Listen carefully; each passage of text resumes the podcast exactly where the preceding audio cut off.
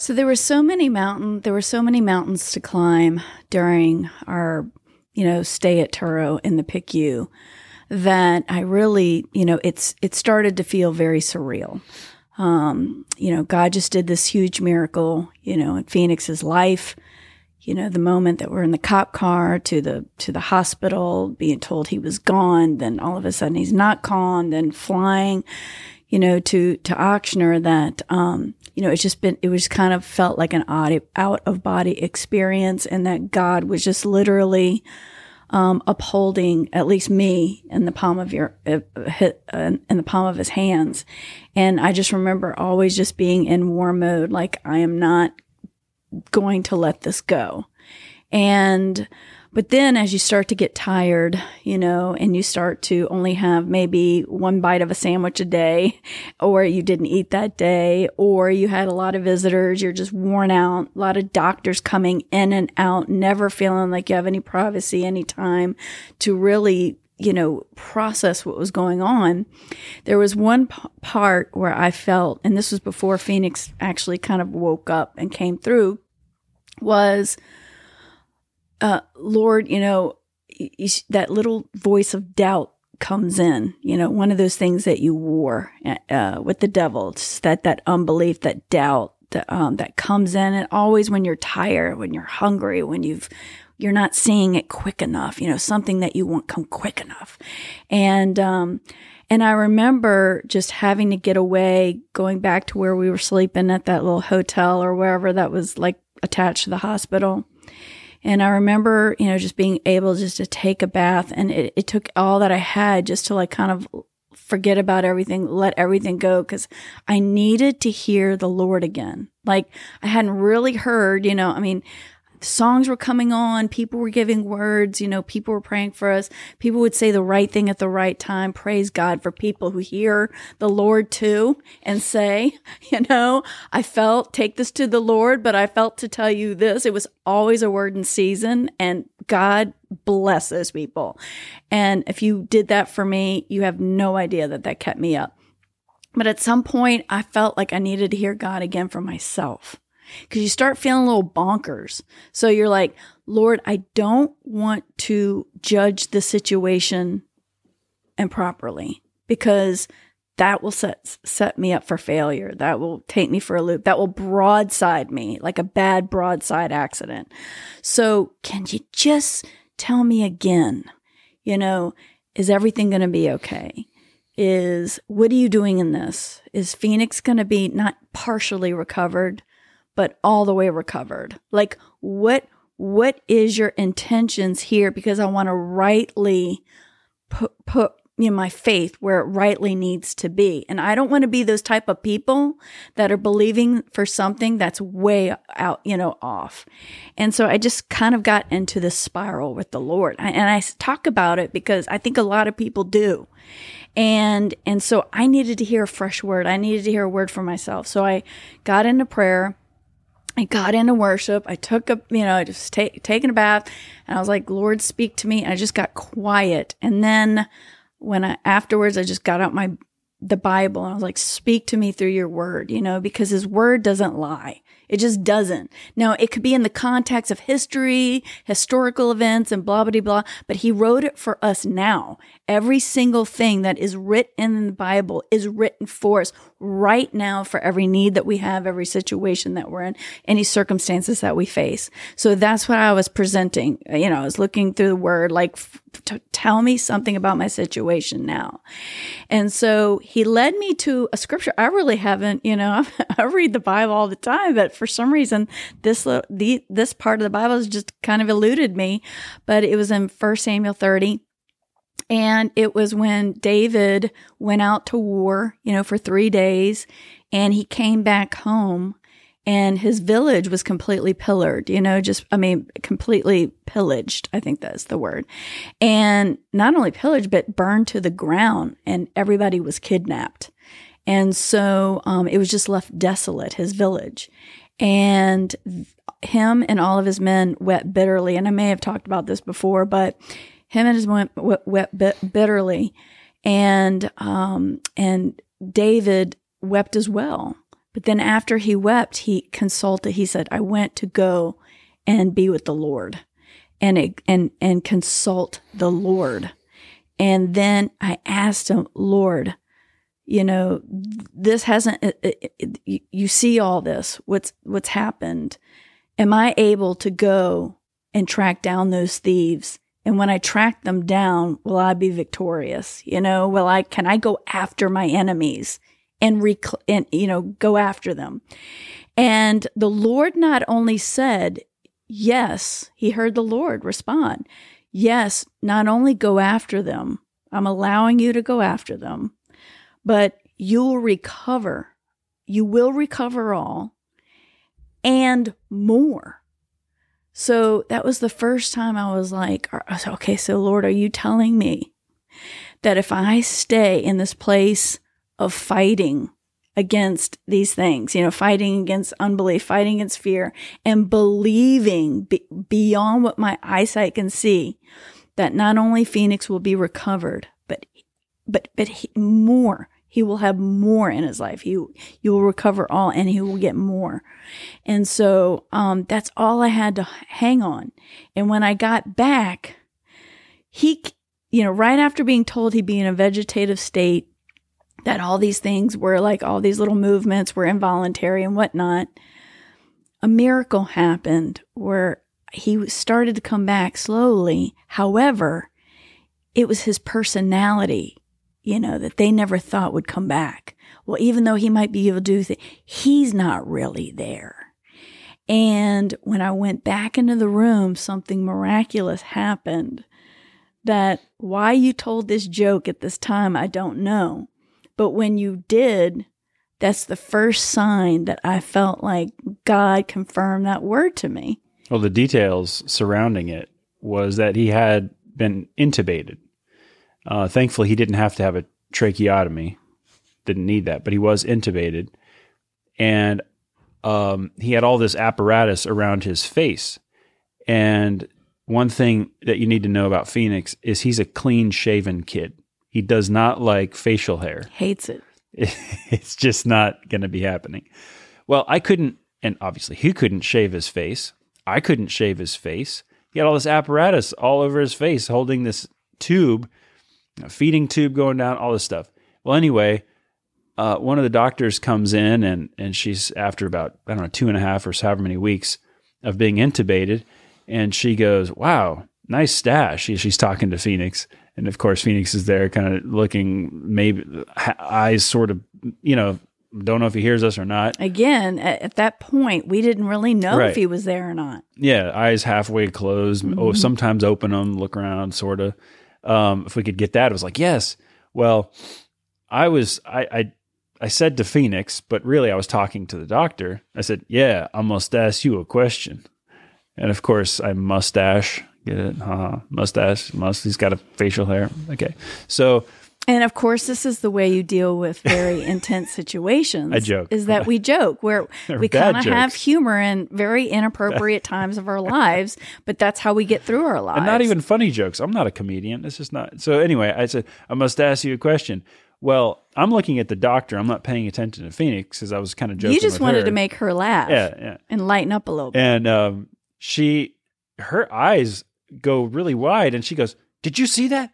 He just smiled." So I look over to Phoenix, and I'm like, I'm like, I I didn't, I didn't see it. So she walks around me, around the bed, to the other side of the bed, and I say it again. This time I'm looking at Phoenix.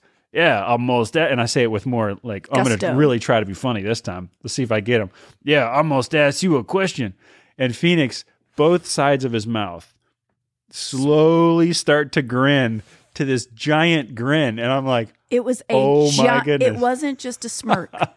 it was the giantest grin. oh, I can. I've, I mean, full blown teeth, both sides of his mouth. When they said that one might be paralyzed, you know, all this stuff, the Right. brain, you know, Bell's palsy, whatever, and both sides of his face Oh drew up, and it was the most beautiful.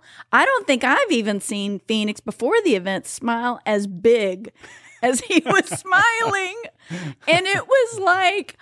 after that bath and after give me a word Oh lord and you need you know will you recover all? Will you am, am i just gonna look like an idiot? I mean i've put it out on facebook that you're gonna do this and that's on your reputation, not mine now, Lord. You know, getting that anger in the Lord, you know, when we're always raising fists at him and then we're loving him and then we're thank- saying thank you and then we're saying you're cruel and you're saying, you know, it's just this fluster of emotions. And then getting that word and going, okay, you said you're going to recover. I'm going to, I'm going to believe this. Going back. Oh, man. You're in this. And I kind of walk in on the moment, like right, right before the moment happens.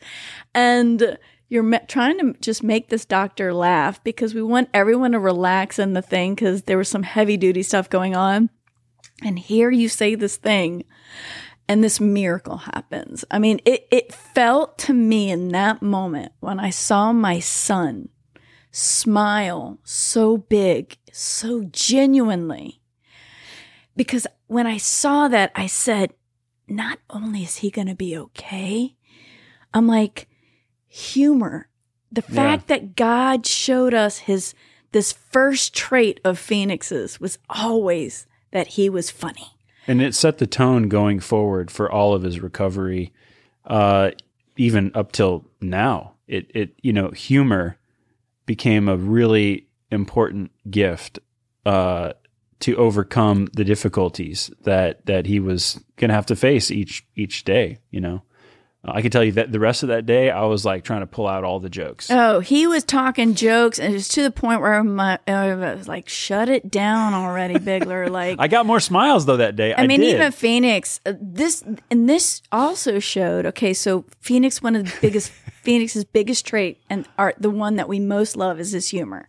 So God gave that back and showed us He is all there. I got. I got to tell you one other Wait, joke. wait, wait, Okay, wait. I okay, know, I know, okay, I know. okay. I'm gonna But tell he- it though. But he is all there. and I said, but but another thing that came through, and this is where I'm gonna segue into your next joke, um, is that Phoenix had humor, but he had smart humor too. Like Right. it showed you his intellect. And so he was there, but God also in that same moment after you were trying to give him like a book of jokes after that, like 104 jokes came, you know, right after the mustachio the question joke, is that it also showed that Phoenix could process intellect because a lot of them you had to think, you had to understand the concepts to even be able to laugh at such a thing. Like All right, so Phoenix and I have this on like how nerdy of jokes can you get? And so he had texted me this really really super geek joke. It's a like you have to know electrical engineering, you've got to know it's a behavior joke. The joke is this. Uh, my son is eating electrical cords. What should I do? Answer: Ground him until he conducts himself properly. I mean, it's just not a funny joke. And once again, that big smile came out like like a big old like light on his face. He's laughing now. He's actually sitting with us in the studio and he's laughing at them again. And um but these are the jokes, you know, and then one having to do with squirrels and something that we don't want to like promote on Yeah. camera, but you know, you know, he is a boy and he's got a kind of cer- certain humor. And Ben would try anything at this point to see if that wasn't just a one, you know, a one man. moment thing. Look, when it's your kid, you, like I told You You don't Phoenix, care what he says. You don't care what words come out of his mouth to at see that him point. to see him smile in such a difficult time yeah. you know the reality is it's uh i was more proud of him at that point and i told him i said Agreed. phoenix i am more proud of you now Agreed. than any other time that you've stood up for gold on a roll right in school winning whatever awards for achievement Agreed. that smile to me as your dad at this point in your life is like winning the biggest lottery i could ever possibly win I mean, this young man, after just going on a simple bike ride for a few minutes, dropping from a cardiac, seeing him struggle on that video to survive and stay up and stay awake and stay alive, to go through a anoxic brain injury, to be pumped and bu- bunch of hands all over him, to be sticked and prodded and stuck and tubes down his throat and going through several infections that almost took his life in and of itself. For the first thing to see is a smile on his face. Yeah. I mean, what a message to anybody is that to go through what he went through, to be in that much pain and difficult circumstance where literally all the only hope he had was God. To come out of it and the first thing that we saw was not him angry was not him sad was not him raising his fist at God was not this was not that. It was a smile on his face. And I'm with you. The 4.3 GPA on gold honor roll every single year for as long as he's been at St. Paul's for all teaching himself tons of instruments, teaching himself how to, you know, do this and do that and all these am- amazing things Phoenix has done with his life, which we could have grieved. Every time he lifted a finger, opened an eye, and made a smile, we were more proud of him Yeah. in those moments than we have ever been. Mm. So people think that we lost all these achievement Right. but when your son has died and come back, the achievements become, you put in perspective what achievement actually means. And that smile is the biggest achievement, and I still believe is the biggest achievement that we will celebrate to this day. Yeah. I think one of the things that helped me too is is kind of trying to reframe the timeline, if you will. Because when I think about who Phoenix was and how things are now, maybe it's hard to feel thankful. Maybe it's hard to feel like you're having the wins. But when I edit it to where the time frame is, yeah, but he was in that alley, stuck, and the Lord didn't leave him there. The Lord had a different plan. Then I'm thankful for the smile. I'm thankful for where we've come to. And you know, it's it, and at the end of the day, I think like maybe maybe maybe if faith weren't a fight, then we wouldn't learn what it means to trust. Because if faith is a fight, we have we realize that it's not always going to turn out exactly the way we'd like, but it's because it's a fight. It's, it's worth the effort. But we but we learn something greater, which is to trust God. And that's a really difficult thing because when you're fighting for something, in this case for Phoenix, to be well, to be healthy, to be fully restored, and all of that stuff, which we believe for and we continue to fight for, things don't always on your timeline, right, turn out the way that you want them to. Not just on your timeline, they just might not flat not turn out the way you want. But this is where the trust aspect comes in. And the value of a relationship with God, what is that worth?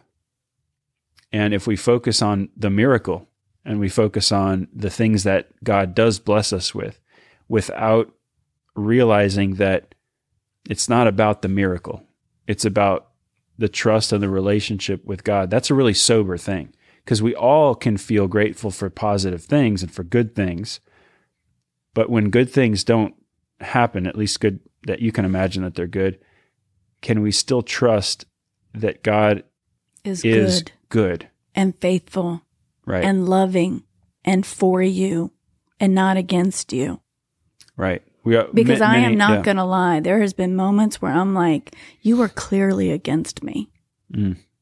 And then when I read the word, I'm like, wait, I'm not in right relationship here. Because if I was, right, and this is usually a day or two being too busy to be in the word or too busy to pray because I'm, you know, I'm, I'm, I'm, you know, going back and forth, getting him stuff and doctor visits and this and that. And, but when I'm not, um, I drift and it's like, and I, I've, I've, I've, I've, why is it that when bad things happen, we always make it God's fault? And I felt very like, wait, I just had the faith, like Elijah, you know, you just, you just killed like all these, you know, false prophets. And now you're at the, you're at the creek wanting to die. Like that's kind of how I felt. And uh, many times.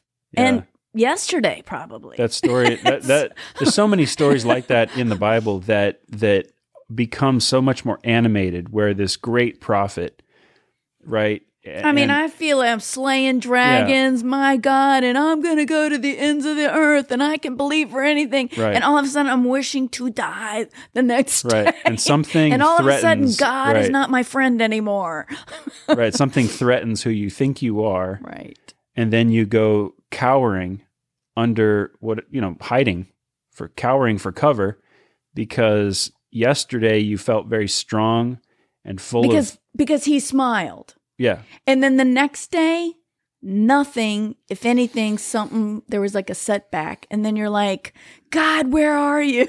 yeah, he just smiled. Right. And then the next day is God, we are so fickle. And I think this is what this whole thing has showed me because people write me, you have such great faith. You have just great faith. And I keep trying to say it was given. Like, because I'm the most fickle, fickly, rickly, rackety person on the face of the planet. Because if you've seen my downtimes, you'd realize that faith is a gift. It was a gift for me to come to the Lord. It was a it was a gift of faith that helped me come to God and see him for who he is and it is a gift of faith that helped Phoenix get out of that alley and into that and into that recovery mode. And it's a gift now, seeing him endure, seeing, still believing the word that God will help him recover all and more if we go after our enemies, which mean in prayer, we fight in him and contend in faith for his fully recovery, even when we don't see him walking as we think he should be strongly walking now, or as we think he should be talking now. Like these are still the fight of faith that we're still in.